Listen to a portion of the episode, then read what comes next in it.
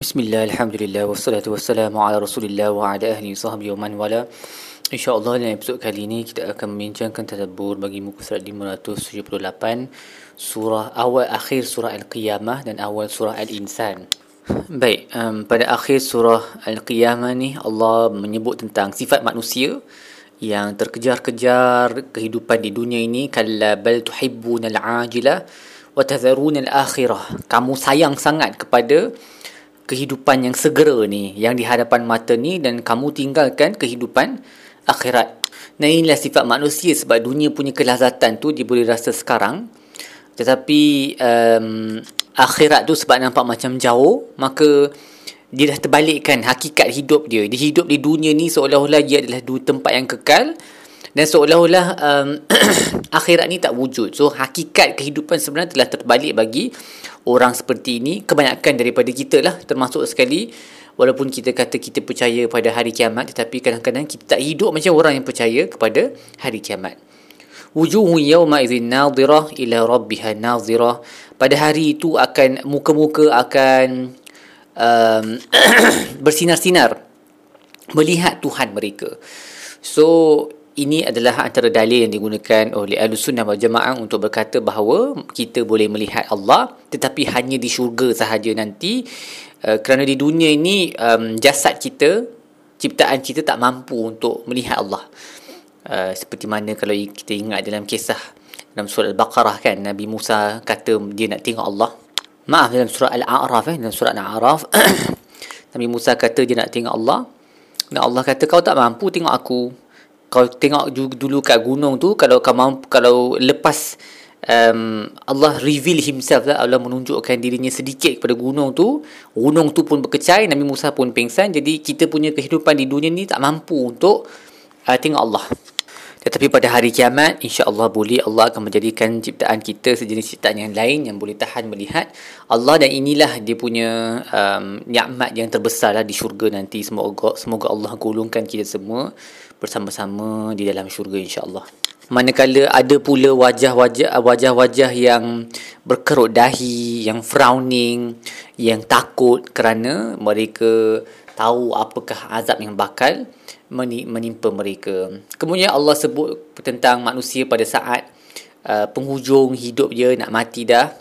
Uh, apabila uh, maut sampai kepada dirinya sedikit lagi dekat halkum dah dan dia akan kata di manakah rock. Rock ni merujuk kepada uh, spiritual healer, pemberi ruqyah sebab dia tahu dah uh, apa uh, penyembuhan yang biasa oleh para doktor tak berguna dah. So dia dah last resort nak cuba ruqyah pula. Waqila man raq wa dhanna annahu al-firaq. Dan dia tahu itulah waktu yang sudah tiba tempoh perpisahan antara hidup dia di dunia ni untuk masuk ke akhirat.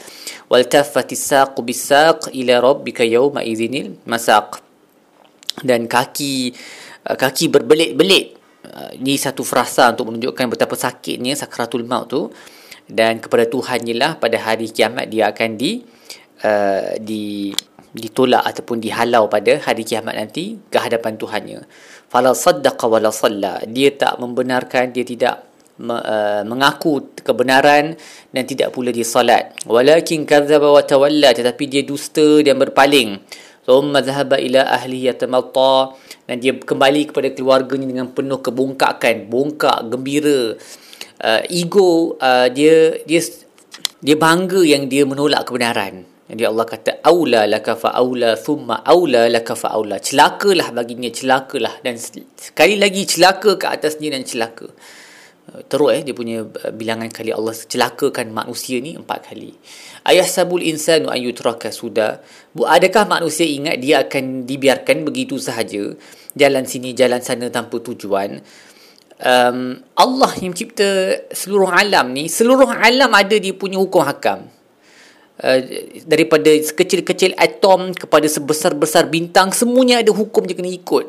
Matahari kena bergerak ikut orbitnya bulan kena bergerak ikut orbitnya uh, ombak apa uh, surut Uh, pasang surut air ikut peredaran bulan semua semua benda ada dia punya hukum alam haiwan-haiwan pun ikut kitaran uh, alam musim semua tu tiba-tiba manusia pula kata uh, tak ada kita boleh dibiarkan hidup macam mana kita nak tak logik langsung. Of course, Tuhan yang mencipta kita akan bagi hukum untuk kita ikut juga. Bezanya kita ada free will untuk kita ada pilihan untuk ikut ataupun tidak tapi muskil Tuhan yang cipta seluruh alam ni dengan uh, serba kesempurnaannya dengan segala hukum hakamnya tiba-tiba Tuhan tu tak bagi tahu kat manusia apa yang uh, cara hidup yang betul okay so it's, it won't be like that. Manusia tidak akan ditinggalkan uh, begitu sahaja.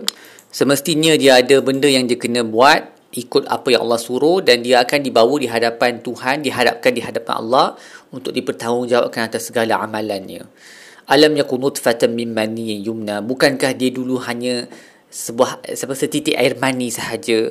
Thumma kana alaqatan fa khalaqa fa sawwa kemudian dia menjadi alaqah satu ketul daging yang bergantung.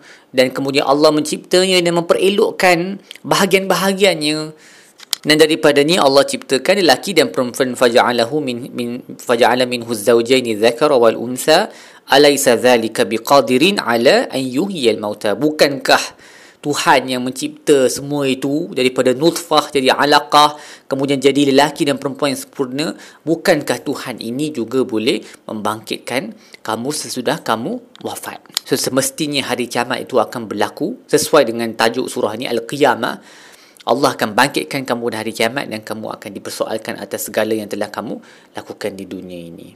Selepas itu masuk surah Al-Insan pula Allah berkata hal ta'ala al-insani haynu min ad-dahr lam yakun shay'an madhkura uh, tidakkah telah datang ke atas manusia telah, tidakkah telah berlalu di atas manusia satu waktu tempoh yang dia bukan sesuatu yang um, yang disebut maksudnya manusia tu sebelum dia wujud dia tak dia nothing pun sebab dia tak wujud dan kalau kita kalau kita kalau kita tengok sejarah bumi ni Bumi ni umur dia 45 bilion tahun.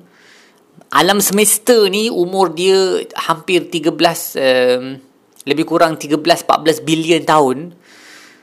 Manusia punya kewujudan di bumi ni hanya dalam in the last 50,000 years sahaja. Of course sebelum tu adalah bentuk-bentuk um, kejadian yang macam manusia tapi modern manusia lebih kurang lah 50,000 tahun. So dalam dalam geological time scale maksudnya dalam kalau kita kira dari segi masa daripada Allah mula cipta alam semesta ni kita ni pada saat yang terakhir lah betul maknanya most of the time in the creation kita tak wujud tak ada manusia we were not even worth mentioning. Tiba-tiba kita nak bongkar. Allah ingatkan lagi dalam ayat seterusnya inna khalaqnal insana min nutfatin amsyajin nabtali faj'alnahu samian basira. Kami jadikan manusia daripada nutfah lagi sekali. So kita tengok ada kaitan dengan hujung surah al-qiyamah dengan awal surah al-insan sebut tentang nutfah ni. Air mani okey yang bercampur untuk mengujinya. Adakah dia sedar yang dia datang daripada air mani yang di sebelum ni adalah sesuatu yang tak wujud pun supaya dengan kesedaran itu dia meredahkan diri kepada Tuhan ataupun dia ingat dia hebat dia boleh buat sesuka hati dia di atas bumi ini sedangkan dia adalah ciptaan yang terakhir lah betul-betul di penghujung kehabisan alam semesta ni. Nak kiamat dah dekat dah barulah manusia datang. Maksudnya lama tempoh berbilion tahun tak ada manusia. Ha. dan bila dah bumi dah cipta pun Berbilion-bilion tahun juga tak ada manusia hujung-hujung lah baru manusia wujud. Tak ada tempat lah kita untuk bongkak. Langsung tak ada tempat. Ha. Faja'alnahu sami'an basiran Allah jadikan bagi kita pendengaran dan penglihatan. Malangnya kita bila dah hidup, kita hidup ni macam at the end of time ni, dah dah hujung baru manusia wujud. Tapi kita punya perangai macam kita Tuhan alam ni. Kita rosakkan segala-galanya. Haiwan yang dah lama hidup di bumi ni bertahun-tahun sebelum kita. Pupus kerana kerakusan kita kita tak hidup seperti khalifah seperti mana yang sepatutnya. Dan lagi teruk kita bongkak seolah-olah kita tidak akan dipertanggungjawabkan atas segala yang Allah telah uh, tentu segala hukum hakam yang Allah telah turunkan. Kemudian Allah sebut inna hadainahu sabila imma syakiran wa imma kafura. Dan kemudian kami telah memandunya ke satu jalan sama ada dia bersyukur ataupun dia kufur. Ayat ni dalam bahasa Arab bila diterjemahkan dia hilang sikit dia punya lataif dia punya kelembutan tu sebab bentuk perkataan yang Allah guna untuk syukur dengan kufur ni dia lain sikit. Sepatutnya imma syakiran ataupun wa imma kafiran ataupun imma syakuran wa imma kafuran tapi dia dia lain bentuk dia. Satu syakiran, satu lagi bentuk kafuran. Dia tak tak selari dia punya bentuk perkataan tu. kalau selari dia sepatutnya syakiran dengan kafiran tapi dia syakiran dengan kafuran. Dan ini uh, ini menunjukkan sebab perkataan tu dia, maksud dia berbeza. Bentuk perkataan tu memberi maksud yang berbeza. Syakiran ni orang yang bersyukur tetapi kafuran ni dia bukan setakat kufur. Dia kufur yang sangat dahsyat. So bentuk perkataan kafuran syakuran tu dia menunjukkan mubalaghah. Uh, lebih-lebih uh, emphasis okay so dalam ayat ni Allah kata Allah memandu manusia dan dia menjadi syakiran. Dia bersyukur tapi kalau dia kufur tu dia memang kufur dengan dahsyat. Ha, manusia macam tu. Dia syukur tu dia tak boleh sampai dia tak boleh over syukur tetapi bila dia kufur dia memang boleh over kufur lah. Ha, yang over syukur ni sedikit lah sahaja dalam kalangan para hamba Allah. Uh, wa qadilan min ibadiyah syakur. Sedikit sahaja para hamba Allah yang bersyukur dengan over tu. Sebanyak selain daripada kita ni syukur kita tak tak uh, tak seiring dengan banyaknya nikmat yang Allah bagi tetapi kufur kita memang terlalu banyak. Yang kita balas balik kebaikan Tuhan tu kita kufur kufur kita tu terlalu banyak. So inilah sifat manusia. Jadi kita kena uh, lebih berusaha untuk bersyukur sebenarnya. Try try our, our our best to be grateful to Allah. Dan kita dah tengok banyak kali. Antara sebab kita masuk neraka adalah tak bersyukur sebanyak sebenarnya Allah sebutkan dalam surah An-Nisa ma yaf'alullahu bi'azabikum in syakartum wa amantum. Apa guna Allah mengazabkan kamu kalau kamu bersyukur dan kamu beriman. Maksudnya sebab kita masuk neraka tu adalah sebab kita tidak bersyukur dan tidak beriman. So cubalah bersyukur at least sampai tahap yang syakiran ni lah. Ha, nak sampai syakuran tu je lagi susah. Uh, tapi at least sampai level syakiran ni dan janganlah sekali-kali kufur Sebut inna atadana lil kafirina salasila wa aglala wa sa'ira. Allah telah menyediakan bagi orang kafir rantai-rantai dan api neraka yang panas. Manakala orang yang abrar yang baik-baik ni mereka akan minum daripada cawan-cawan yang ada campuran kafura. Kafura ni macam uh, sejenis minuman yang sedap baunya dan dan rasanya. Baik setakat itu saya tadabbur kita bagi muka surat ini insya-Allah kita akan sambung episod-episod lain. Sallallahu ala sayyidina Muhammad wa ala alihi wasallam. Alhamdulillahirabbil alamin.